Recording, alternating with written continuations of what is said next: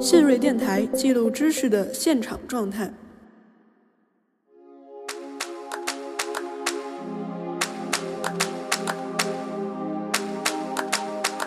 这个消费主义的发展呢，会让我们觉得，哎，我不光需要去拥有那些好的东西，就是 have the nice thing，我也要让自己成为所谓的 be a nice thing，就是我的身体本身要成为一个看起来很美好的东西。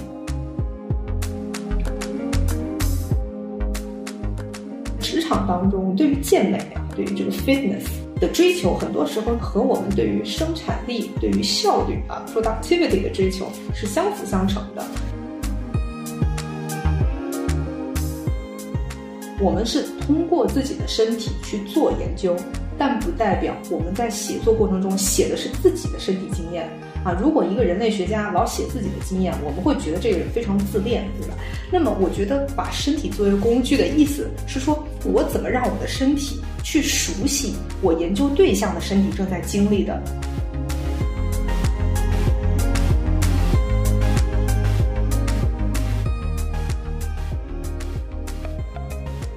欢迎收听信瑞电台的最新一期节目，我是周发发。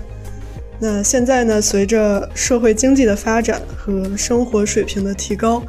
健身已经变成了中产阶级生活方式中很重要的一部分。那么最近呢，随着疫情的反复，好像也更加激发了大家对于居家健身的热情。我们也看到最近有很多走红的这种网络健身教练。那么我们以往呢，对于健身文化和身材焦虑的讨论，往往都习惯使用一些，比如说像消费文化呀、男性凝视啊这些概念。但是这些解释路径呢，似乎都倾向于忽视健身者自己的能动性，以及健身对于个体的意义和价值。那么今天呢，很高兴地邀请到了人类学家彭新岩老师。那彭新岩老师是毕业于弗吉尼亚大学人类学系。他在进行自己的博士论文写作期间呢，对上海女性白领的工作和生活进行了长期的田野观察。那他也是对职场中的健身文化提出了不同以往的阐释视角。本期节目呢，我们就和彭新岩老师来一起聊一聊健身文化在职场中的流行，以及健身对打工人来说究竟意味着什么。我们先有请彭新岩老师跟听众朋友们打个招呼吧。然后也简单介绍一下自己的研究兴趣和研究方向。好的，非常感谢天悦啊，亲爱的听众朋友们，大家好，我是彭新岩啊，人类学者。我的研究方向和兴趣包括劳动、工作、亲属、家庭、身体，最近也开始在关注舞蹈。然后我的博士论文修改的专著。今年也由英国 Routledge 出版社在五月份出版。然后我其实是听了十多年播客的一个呃，这个资深播客这个重度痴迷，资深资深听者，不敢不敢。然后今天终于播客首秀出道，对对对，所以我也是非常喜欢播客这样的一种传播信息的方式。所以今天非常非常的荣幸能够受到新锐电台的邀请，参与这一期播客节目的录制啊。好，感谢彭老师的自我介绍。我们就从您的博士论文开始聊起吧，因为感觉您的博士论文是以研究女性白领的这个工作状态和劳动生活为主。但您在田野过程中为什么会特别的关注到女性白领的健身现象？这是一个挺有趣的问题，因为这其实触及到人类学研究的很多偶然性。我当时呢是在上海的，先后在一家私企和一家外企做这种办公室里的参与观察，然后在呃第二家公司工作的时候呢，发现他的那个办公室里有一个小的健身房，而且它正处在那个就是我们吃饭的那个空间的下方，而且它是由这种透明玻璃隔开的，所以基本上就是我们中午在。一起吃饭的时候，就能看到楼下有同事在这边挥汗如雨，然后我就对这个现象非常的感兴趣，而且我发现有的同事他会周末来加个班，然后顺便健身或者健身顺便加班，所以这就是从这个现象实践的层面看到的这样的一个非常重要的一个应该去关注的话题。然后就是在办公室里有非常非常多关于身材管理的这种话语的体现，比如说啊，大家这个熟悉的身材焦虑啊。然后我们那个时候因为公司里没有食堂，所以有时候如果我们不带饭的话，就会点外卖。然后大家就要进行一番要多点什么少点什么的这样的一些讨论。然后我不知道现在的上海地铁哈，当年我做田野好几年前的时候。这个地铁里经常会，当然周末比较多了，看到一些年轻人穿着非常短的上衣，然后他正好露出漂亮的马甲线。然后呢，我这个老年人第一反应就是这个胃会不会着凉啊？后来发现这不是人家的顾虑，可能他们就是啊非常骄傲的把自己身体非常漂亮的一个部分露出来。然后我也觉得哦这种。特定部位的视觉震撼也让我去关注这样的一个现象。当然，这是几年前的现象，现在是什么情况，也只有这个在做田野的学者可以告诉我们了。嗯，您刚才讲了，就是您观察到的一些现象。那我们回到比较理论的这种从学科视角来看，就是我们知道，在社会学和人类学等等这些比较关注身体研究的学科中，经常有一些非常经典的理论。会被社会学家、人类学家反反复复的拿出来解释这种健身现象啊、健身文化，所以想先请彭老师给大家分享一下，有哪些特别经典的理论是社会科学学者经常会拿出来阐释这些现象的。嗯，好的。其实，呃，社会学和人类学关于身体的研究已经有很长的一段时间了，也有学者写过一些综述类的文章。然后呢，可能现在我讲的会稍微抽象一点，就是在现有的这个身体研究里面，可能会有两个路径呃，一个是作为象征的身体，另外一个是作为实践主体的身体。我当时在接触到这部分文献的时候，我也觉得很抽象。虽然说论文也写了，然后这个书也出了，我其实并不太明白。但是我最近研究舞蹈的时候，突然发现好像可以找到具体的例子来说，什么叫做作为象征的，什么叫做作为实践主体的身体。就是说，比如说你去看一个这个芭蕾舞的表演，哈。它的这些动作有很多的象征层面的意味啊，比如说这个力的平衡，当这个女舞者她的身体是完全靠男舞者来支撑的时候，它其实是啊象征着一种这个女性依附于男性，对吧？那么在芭蕾舞当中，可能是这个公主依赖于王子这样的一种啊性别的这种关系。那么这就是这个舞蹈它的这个动作作为一个符号，象征着更抽象的意义。那么，作为这个感受实践主体的身体，其实身体本身的这种形态，它的这个力度，这个力度的趋势，呃，它表现出来的状态，比如说芭蕾舞给我们的直接的身体的观感，就是它的动作都是外开的，所以你很难会看到说，比如说两只脚的脚尖是朝一个方向，这样，呃，好像内八这是不太可能，基本都是外八。那那个它是象征着什么呢？似乎没有如此重要，重要的是说我要保持一个身体的外开。所以这个两个路径也是我最近才好像可以通过舞蹈中的例子来理解。然后在社会学里面，我觉得比较常见的一种，就是特别是在二十世纪中后期开始流行的去解释身体的一些现象的路径，就是去讨论消费主义下的身体。为什么这么说呢？因为这个消费主义的发展呢，会让我们觉得，哎，我不光需要去拥有那些好的东西，就是 have the nice thing，我也要让自己成为。所谓的 be a nice thing，就是我的身体本身要成为一个看起来很美好的东西。然后在这样的一个背景之下呢，这个身体所展现的一种形象，其实是自我的一个表现。比如说，你是否是一个努力啊、自律、能坚持的人？这个其实在我的著作中也提到过。这个就是用一种道德的话语来看你对于身体的管理，也就是你对于自我的一种管理。然后，其实刚才啊，天悦在第一个问题当中提到的这种女性的健身的问题，为什么这么有趣？其实，呃，在这个社会学、人类学里面也有，就是从性别的视角来解释身体。那么，这个更多的是看，比如说女性她对于自身的这种身材管理，可能有的时候会比男性更强，然后她有这种更强的欲望去规训自己的身体。那么，在很多西方的视角之下呢，就会用到天悦刚才提到的这种男性凝视啊这样的视角。但是我自己是觉得它不可以作为一个放之四海而皆准的这样的一个视角，所以大概就是有这么一些呃对身体研究的这种不同的记录的方式吧。嗯嗯，您在自己的研究之中，虽然也回应了刚才您提到这些理论的这些传统的路径，但好像您也有一个您非常独特于这些传统取向的一个观察。就是您关注到了这个健身对于女性白领来说，她在工作和家庭中起到这样一个平衡自我认同的关键的作用。可以分享一下您是怎么在田野中找到这样一个不同于以往理论阐释的关注点的吗？这个其实是我当时写作过程当中非常挣扎的一个点，因为我的解释路径和现有的这些都不太一样。我并不是完全否定现有的这些路径，只是我觉得在我的田野当中比较重要的几个点，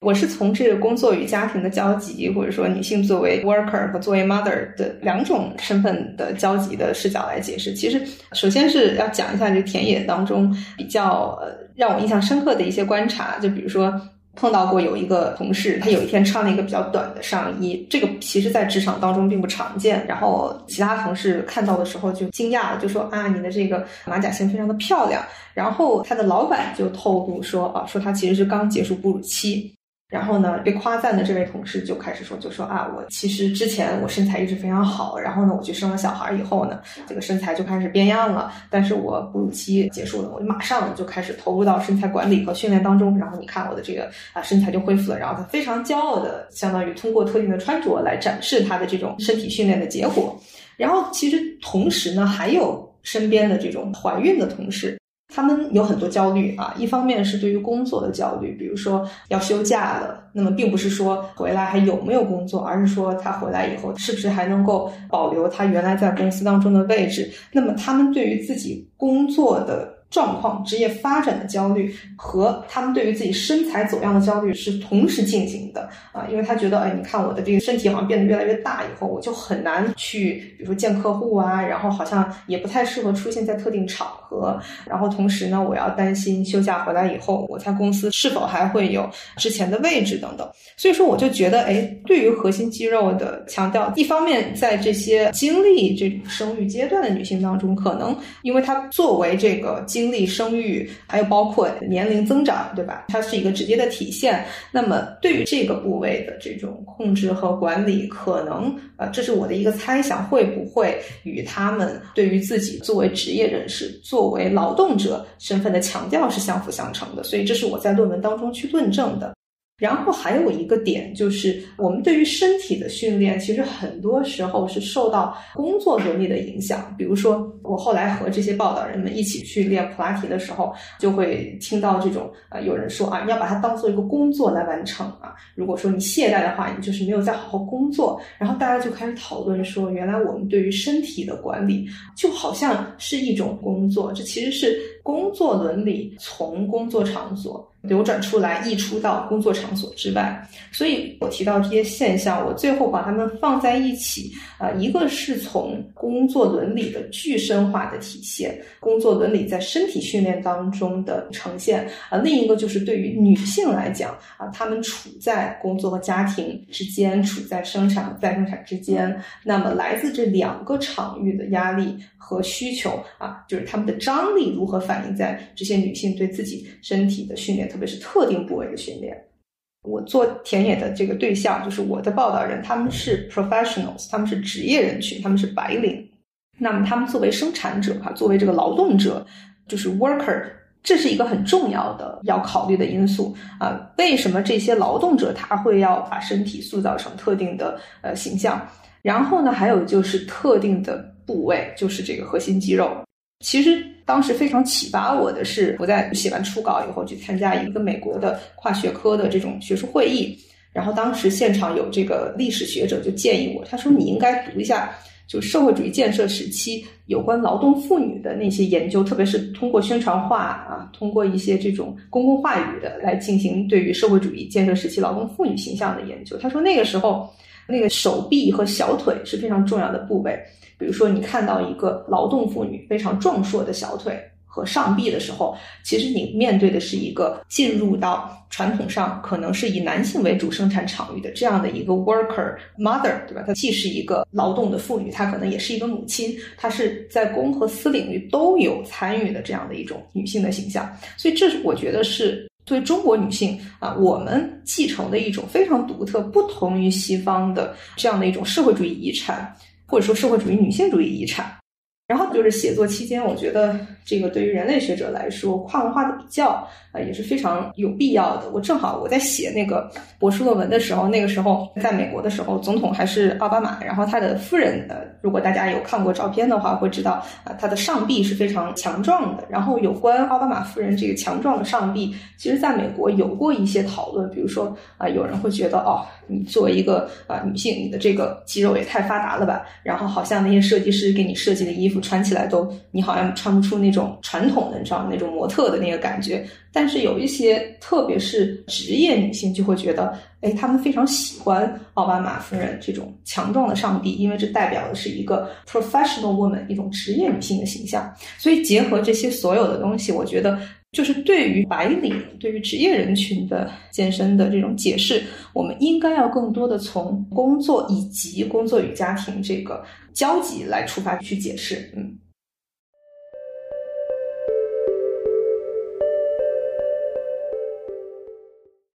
那我们刚才一直围绕您的博士论文的田野观察和结论来进行讨论，因为您的博士论文是更关注女性白领的，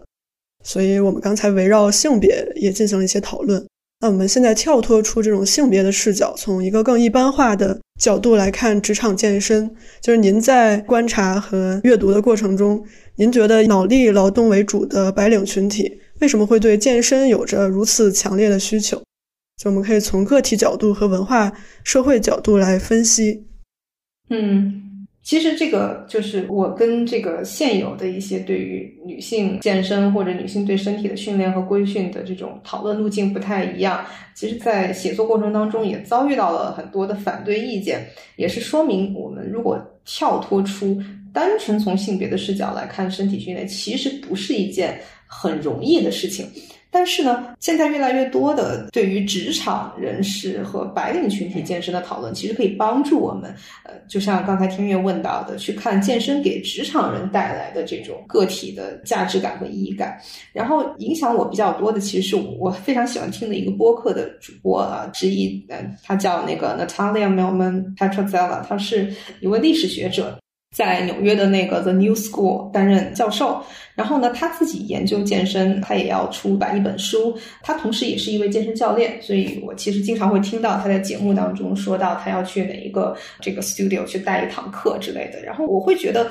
这个很鼓励我，因为我觉得我们很多时候如果从特定的一种视角去看健身的话，可能会陷入一种好像我研究这个东西就是要批判它，好像它就是。应该被批评，好像没有那么好的，好像它总是服务于一个更大的某一种目标，好像那东西应该是啊社会建构的或者什么。但是实际上，健身对于个体其实很多时候会带来很多的价值和意义感。那么对于白领群体来说呢，就是我们脑力工作者，可能天悦和我都有这样的一个困扰，就是我们的身体很多时候是静止的，对吧？我们会产生一系列的所谓这个办公室症状啊，或者说白领工作的一些啊打引号工伤，比如说这个腰酸背痛啊，然后这个颈。椎啊之类的，这个其实，在有一本关于隔间的社会史的书里，哈，它就叫隔间，里面也讨论过，就是脑力劳动者，因为他的工作状态啊，让身体经常保持是静止的啊，相对于就是其他的种类的职业来讲，那么他们可能会对于身体的运动和训练有另外一种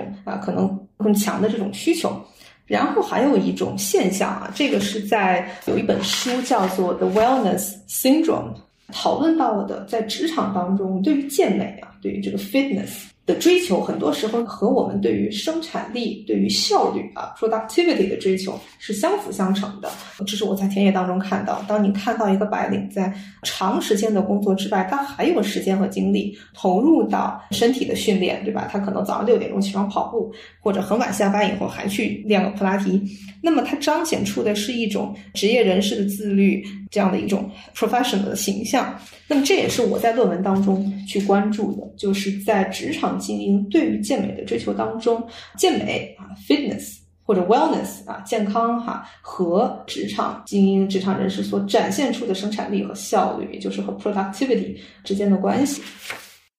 我们现在也看到，就是职场人他会选择各式各样不同的健身方式，比如说有去跑步呀、去跳舞或去做瑜伽等等。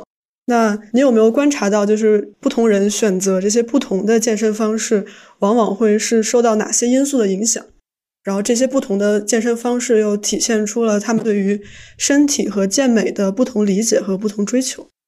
嗯，其实我比较惭愧，因为我研究这个健身的话题的时候，其实并没有去看这么多的健身方式的选择。然后呢，我的视角啊，我的研究对象也是比较局限的。那么在这里呢，我其实是推荐熊欢老师编的这本论文集《凡身之造》。那么他讲述了十几位中国女性的健身故事。然后讨论了节食、减肥、身材管理、孕期保健、产后恢复、广场舞、健身、社交、身体刻板印象等一系列的这种热议的话题，从个体的生活经历和主观感受层面去描绘了一幅我认为是比我的研究更加全面、真实和鲜活的健身途径啊。那么这个我觉得对我自己的研究来讲是一个很好的补充。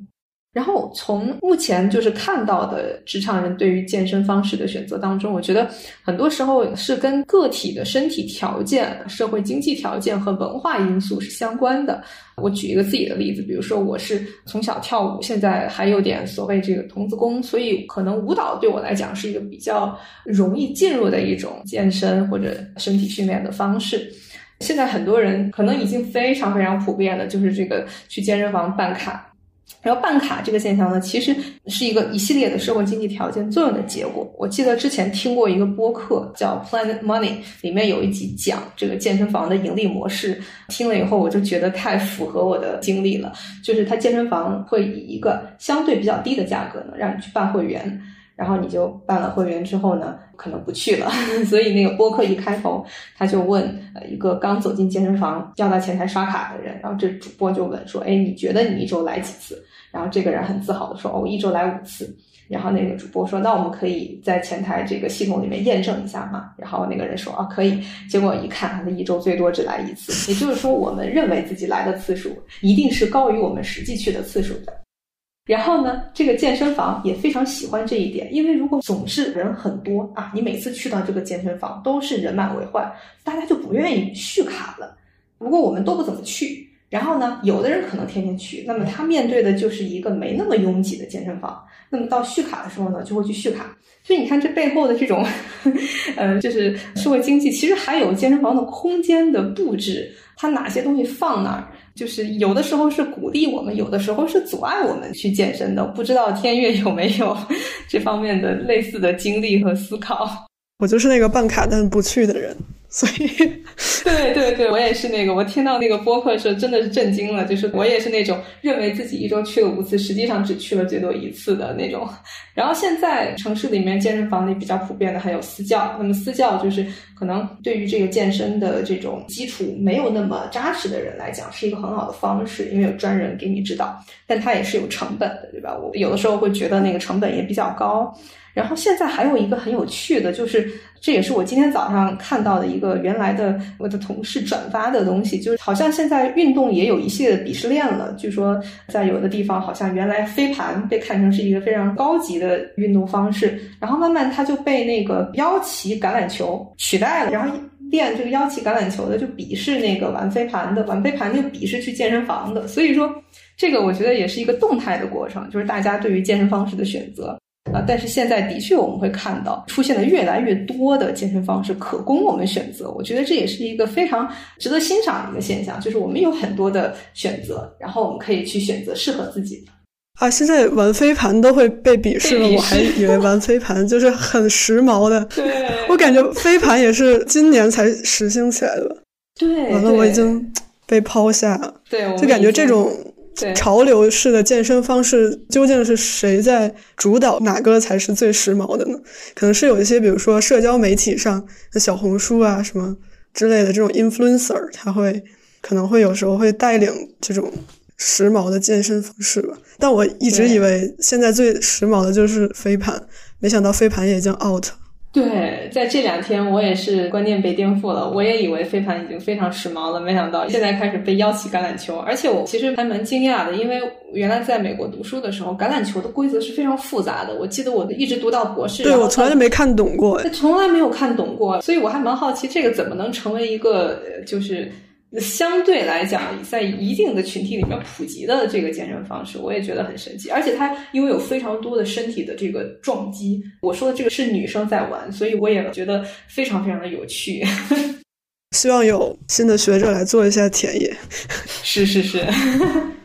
对，刚才您也提到说，不同人对于健美的理解和对于这种理想的身材的追求，其实是会受到一些文化因素的影响的。包括我们现在的这种时尚或者娱乐行业，对这种理想的身体的文化塑造也起到了非常重要的作用。那您在这方面有什么阅读或者是观察的经验可以向大家分享？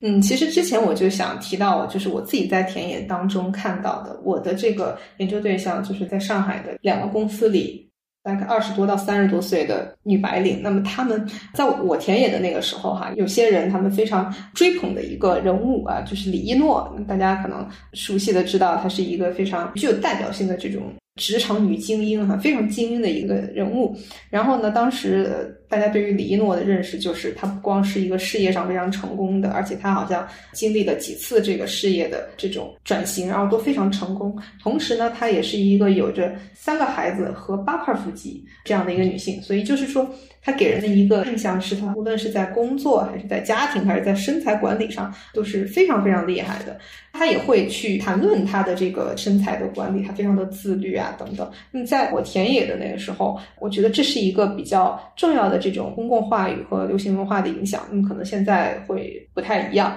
呃，那么我在田野当中碰到的一个事情，但是最后其实没有写在书或者是论文里，是因为我第一份工作是在一个私企，然后它是做时装的。所以呢，我因为作为人类学者嘛，你要跟着你的这个报道人一起去共同劳动。当时要拍大片，他们叫拍大片，其实就是把上新的这一季度的衣服呢，找模特来穿，然后去拍照这样的一个事情，我就要参与。然后我印象非常深刻的就是啊，首先这个时装大片拍摄现场是非常混乱的，它绝对不是你在杂志封面看到的那种，它一定是因为现场啊，就是大家在那边要待几乎是十七八个小时，你在那边吃饭呐，然后你的这个衣服的这个包装啊等等啊，非常混乱的现场。那两个模特呢，他们其实也非常非常辛苦，因为可能有两百多套衣服啊，要不断的去换、去摆造型、去拍等等。然后我记得我那时候一天吃了三顿盒饭，那然后那两个模特呢，他们一天就一个人就吃了两根黄瓜，啊，我当时就是。让我觉得非常震惊，然后我就去问他们啊，当然这也不用问了，毕竟可能在人家的行业当中，的确是有非常严格的对于身体的这种要求。然后我就那时候就想起来，那个华东师范大学出版社薄荷实验系列有翻译出版过一本关于模特行业的一本书，叫做《美丽的标价》。然后我那时候就觉得啊，当你看到已经啊非常瘦的两个女生，她一天在这么高强度的。劳动之下，居然只吃了两根黄瓜，我就觉得这个是很震撼。然后，其实，在流行文化当中，就是在这几年，我觉得可能影视剧作品当中，因为有很多的英剧啊，或者美国电影啊，就拍这个戴安娜王妃的故事。为什么突然想起她呢？因为前两天我在一个舞蹈教室当中呢，接触了一个年轻的妈妈，然后她自己是很主动的跟我讲说，她为什么来跳舞呢？因为她更年轻的时候呢，有进食障碍。啊，他吃东西就会觉得很罪恶，然后他就觉得是以一种不健康的方式去维持身材。他他后来觉得这是不对的。他有了孩子以后呢，他就把孩子送去学跳舞，然后他也趁这个机会自己也去学跳舞，去纠正他的这种进食障碍。然后他当然现在已经好了，就是现在吃饭也很正常，然后也会经常的通过舞蹈这个方式来运动。所以我就在想，这个其实当然我们现在因为一些影视剧的作品会关注到这样的现象。啊，我觉得也是我们的这种娱乐产业，还有这种流行文化展示出来的一些我们对于身体的这种，有的时候你可以说是一种 management，有时候可能是一种 mismanagement。嗯，你刚才说像什么模特，呃，一天高强度的劳动，最后只吃两根黄瓜，我就想到其实就是我有关注一些这种男团、女团，他们也是这种做 idol，就是每天需要高强度的在舞台上表演跳舞。然后他们其实吃的也很少，但现在娱乐公司对他们的要求是，他们会跟粉丝直播自己吃东西，就是不想让他们显得太这种非人，但是又要展现出他们非人的这个身材管理的结果。但是呢，又要假装说哦，其实我们跟你们一样，我们也吃炸鸡，我们也吃垃圾食品，但实际上应该只是就是直播的时候、拍的时候，他们吃那么一两口，然后这一天他们可能也不吃别的东西了。就我想到这么一个案例，不知道可不可以对你的之前的观察做一个补充？就现在好像大家越来越贪心了，就既要求他们有完美的身材管理，然后又要展示出他们并不是一种病态的在维持身材，但其实两者是很难兼得的。对对，呃，你说的这个现象非常的有意思，因为呃，现在在比如说这个呃美国社会，或者说这个欧美学界，越来越多的使用到的一个词叫做 body positivity，跟你讲的可能有一些联系，有一些区别。那么 Body positivity 就是说这种身体的积极性，这种我们对于身体的正向的态度，就是好像是接受自己，呃，然后不要刻意的去，比如说通过不健康的方式去进行这种身材的改变。那我可能作为呃，有时候经常被别人开玩笑说，女老师担心的事情总是这个学生没吃饱。我经常有时候会，有时候担心来上课的孩子们早上八点的课之前有没有吃早饭啊。所以我会跟他们讲说，你在我的八点的早课上面吃早饭是没有关系的，因为吃饭远比学人类学重要，不要因为学人类学耽误了吃饭。然后有时候观察到学生，比如说课间的时候听他们聊天，可能有的学生买了个奶茶或者吃了个零食，然后就觉得很罪恶。我其实，在论文当中也谈到过这样的一种 guilty pleasure，就是用英语来讲，就是罪恶的愉悦感。或者罪恶感的愉悦等等，这样的一种其实是特定的文化的产物。就是我们为什么会觉得我们吃东西它会带来一种罪恶感？然后呢，我就想到我在弗吉尼亚大学读博的时候，我给一位九十五六岁的老太太，她是一位非常著名的人类学者，然后给她做助教。然后呢，她是英国人，每次就是会在我们要一起去讨论呃这个课堂的时候呢，就邀请我去她家喝下午茶。然后我那时候也有一个，就是我好像面对那个甜点，我就是想吃又不敢吃，啊，吃了会有罪恶感。然后被她看出来了，她就跟我说了一句，她说。我活到九十五岁，让我来告诉你，你想吃的时候就去吃啊！那个话我现在一直都记得，对我，所以我经常会现在对我的学生去说这个，特别是呃，其实在我看来已经很瘦了，但是还是嫌自己胖的女孩子，我就会说跟他们讲，你们想吃的时候就去吃，你有什么好担心的？其实我们看到的很多对于身体管理的各种方式，还有我们对于身体的这些具体的这个态度背后，其实是有比较。明显的这种文化观念的影响，对吧？就是我就对这个罪恶感这个非常感兴趣。为什么我们会觉得这种吃东西的愉悦，它能成为一种罪恶感？我就觉得这是特定的文化的产物，啊。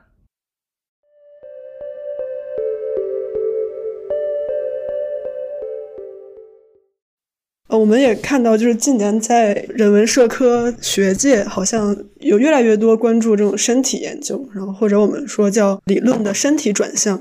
那您可以介绍一下，为什么最近好像我们开始更加关注这种具身性？然后这从学科发展的过程，以及我们现在所处的这种社会环境和工作劳动状态有什么关系？这是一个非常有意思的问题，就是。一方面，我们会看到在人文社科领域啊，有越来越多的人关注身体，然后去用“具身”这个其实不是一个很好的翻译啊。有的人把它翻译成体现，有的人把它翻译成体质啊。从这个 embodiment 的视角去谈论身体，但同时我想说的是，并不是使用这些概念的人他就一定是在关注身体的经验本身啊。有的时候他可能是通过谈论身体。把它作为一个媒介，或者把身体作为一个象征去谈论别的东西，啊，这个也是有的。比如说，我在写这篇核心肌肉的论文当中读到过一位日本学者啊，他研究日本的这种 body aesthetics，就是身体美学，特别是女性对于身体的一些管理。他其中也谈到了节食、减肥的现象。但是这位学者 Laura Miller。他用这个现象来谈论日本文化，特别是传统文化中强调的一些很重要的、有着持续影响的文化观念啊，比如说自律啊、努力啊、坚持啊，还有自我提升和发展。那么，他其实对他来讲，身体在那个讨论当中，并不是他要讨论的终点，而是一个途径，对吧？他围绕身体的现象去最终谈论一些文化价值观。所以说，我觉得，即使是我们看到近些年的一些对于身体的关注，很多时候可能身体在那样的讨论当中是一个媒介去讨论其他的现象。呃，其实，在中文学界，现在李康教授翻译了社会学家西林的《身体与社会理论》啊，我记得是翻译了好几版。社会学家西林的《身体与社会理论》其实是身体研究的一个非常经典的理论的著作集。然后呢，去介绍社会学、还有人类学、还有其他一些相关学科当中啊，大家是怎么去讨论身体的？那么它基本的一个出发点就是说，我们这个社会科学讨论身体，并不是从自然主义，而是从社会建构主义的视角出发。也就是说，我们去关注这个身体是如何被社会结构、社会话语、权力关系，还有各种各样的这种规范性的机制所塑造的。啊，同时呢，我们的身体和我们的自我认同之间是怎样的一种互相建构的关系？那么，西林的这样的一个理论著作，其实是呃，想要推动我们去在自然主义之外去讨论啊，特别是从社会建构主义来讨论身体。哎，可能我应该早一点说这个，就是说，嗯，这个社会学家西林他用了一个词叫做“缺失的存在”。来刻画身体在经典的社会学理论当中一个比较尴尬的处境，就是好像经典理论都没有那么关注身体。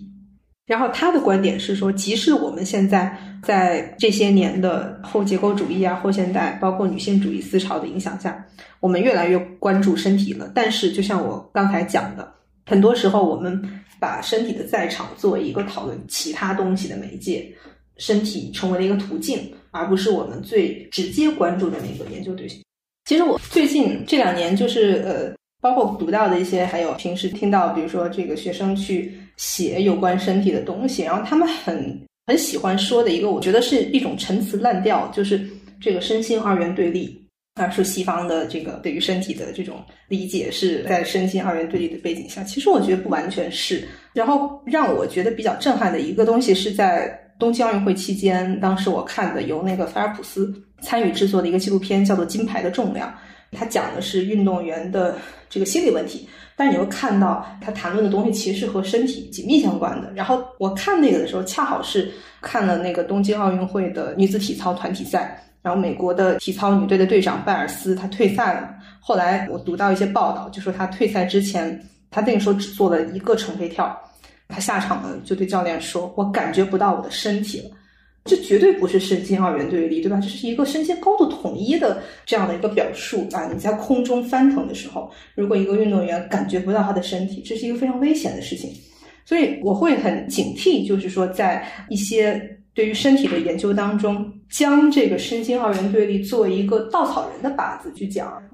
其实刚才，呃，我觉得天瑞你提到了一个很值得思考的问题，就是说现在我们对于身体的关注，哈，不管是学术意义上的，还是说我们就是普通人哈，对于身体的这个谈论，跟我们现在的劳动工作状态和社会发展阶段有什么关联？我觉得这是一个非常好的问题。其实我自己并没有很成熟的思考，但是我觉得这可能是，比如说在当下，就是说这个因为疫情，对吧？我们越来越强调健康啊，即使是因为疫情要居家，我们。你要想办法在居家的条件下健身，这也是我们现在可能在中国社会呃这个大众的物质水平发展到了一定的阶段以后，我们对于健康的强调，其实也是我们追求美好生活的一个部分啊。所以为什么我可能并不是非常偏向于总是使用很批判性的视角来研究健身这样的现象？因为我觉得我们对于健康的追求其实是一个很好的事情，对吧？只是呢，我们不同的呃人。有不同的追求健康的方式啊，没有必要所有的人都用同一种方式去健身。我们可以找到适合自己的方式。那么，中国社会发展到现在这样的一个阶段，我们也有条件。能够去思考这样的一些问题，呃，我也听到在一些学术的这种会议当中，呃，有些学者也会就是去谈论这个健康中国，对吧？那么在健康中国这样的大背景下，我们大众对于健康的追求，对吧？大众的对健身的这种热情，我觉得是一个非常好的一个现象。这也是回应刚才你提到的这个问题。嗯。您刚才说觉得具身性这个翻译不太好，就是 embodiment 这个词，您可以围绕这个词，因为它也是在身体研究中很关键的一个概念，你可以围绕这个概念介绍一下，就是因为可能有的听众也不太了解这个概念。这，具身其实是呃在实践理论的背景之下，就是说，我们要去看日常生活，特别是日常生活中的实践啊，实践里面人如何作为具有能动性的主体。那么，其实 embodiment 这个词呢，拆开来看啊，里面有个 body，对吧？然后它是一个，就是说我把社会如何体现在自己的身上啊，我的身体如何去再现社会文化啊。那么你要去。谈论社会文化的一些东西，你就必须要去讨论啊身体本身的经验。然后使用具身这个概念呢很多学者，他是从现象学的层面去讨论身体本身的经验。也就是讨论那个活生生的身体，就是 the lived body，就是说身体是怎么在具体的语境当中呈现出来。那么它可能是由具体的感官、语言和情绪构成的，或者由行动展现，或者是它的生理病痛。然后在比如说舞蹈这样的现象里面，它又是一个艺术表达的方式等等。所以这个我觉得现在这些年在外文学界还有中文学界有越来越多的去用具身这样的概念框架。去讨论身体本身的经验，就是我们的身体在感受些什么，我们的身体是如何行动的，然后身体的感受和行动怎么去体现啊？其实体现也是一个很好的翻译，对吧？怎么去体现一种社会现象或者文化现象或者文化观念或者等等啊？我觉得身体研究在这些年看来是一个蛮有潜力的领域。然后呢，我觉得使用具身这个框架去研究身体的一些学者，其实我觉得。研究做的非常精彩的研究者，他们其实是把自己的身体作为了一种研究工具，也就是说，在他们的研究当中啊，身体既是研究对象，也是研究工具。他用自己的身体啊，通过自己的亲身参与去研究一种特定的身体现象啊，比如说研究舞蹈的学者，像这个中央民族大学舞蹈学院的刘刘老师，他就是科班出身的专业舞者。然后在他对于中央芭蕾舞团的这个红色娘子军的研究里面，他就亲身参与到红色娘子军的这个节目的排练现场，然后跟那些演员一起去训练特定的动作，去学习这个走位呀，然后这个动作呀，然后他们的这表演啊等等。这个就是把自己的身体作为一种研究工具，我觉得也是人类学区别于其他学科的研究身体的极有效的一种办法。嗯，正好这就是接着我刚才想提的一个问题，就是。比如说，对身体研究，我们会强调身体的经验，或者您刚才说，很多研究者他会把自己的身体作为一个研究工具。那这样的话，会不会有一些质疑是关于，比如说这个经验是不是过于私人，或者过于特别，就是它是不够公共的，或者是不够具有延展性的？或者是过于主观性，因为感觉人类学可能对于主观性比较接纳，但是可能更广义上的社会科学就很想克服这种个例，克服这种主观，去找到一种更客观、更普世的这样一种规律。那身体研究有没有受到这些方面的挑战呢？嗯，这个问题非常的好，而且也非常具有挑战性，特别是对于啊 人类学者来讲。其实我 我们要经常面对，就是我们的研究，首先这个是不是太主观，然后样本量是否太少，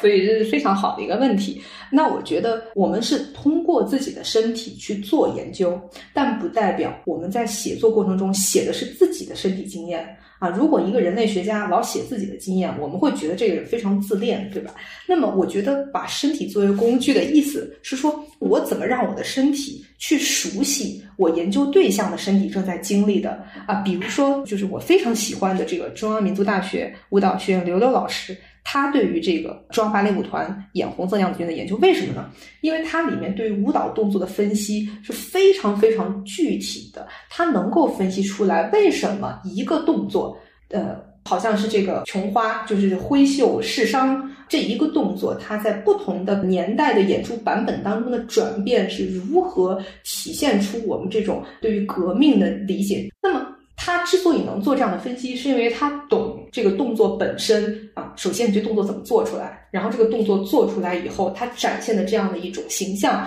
包括那个不同人物之间在台上的位置。是怎么样反映出一个特定时代的有关革命的特定的话语？这个东西肯定是在排练现场有去观察、有去学习。当然，他有非常丰富的舞蹈表演的经验，所以我们看这样的研究就会觉得啊，这个研究非常的深入。它不只是泛泛在谈这样的一个舞蹈怎么去体现主流的话语啊，等等等等，或者主流话语是怎么在不同时代有不同变化。你如果很泛泛抽象的谈。我就不会记得这么清楚。现在这是一个通过身体去研究身体啊。当然，最终它其实还有上升到更大的一些议题。一个非常好的例子就是，它其实很依赖研究者本身，你自己是否有这种身体的经验。当然，有的人有基础，有的人没有基础，他们没有基础就需要在研究过程当中去学习。比如说像我现在，所以我觉得就是回到刚才天宇的问题，就是说我们当然如果是一个很自恋的学者，他去写，可能他写出来的全是自己的身体经验，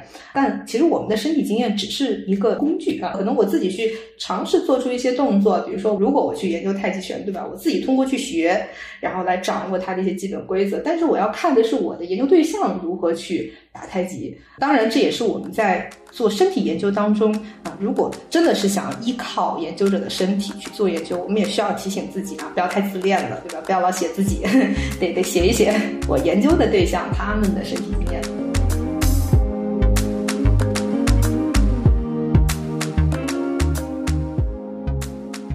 记录知识的现场状态，这里是新锐电台，一档由新锐周报编辑团队策划制作的学者谈话类播客节目。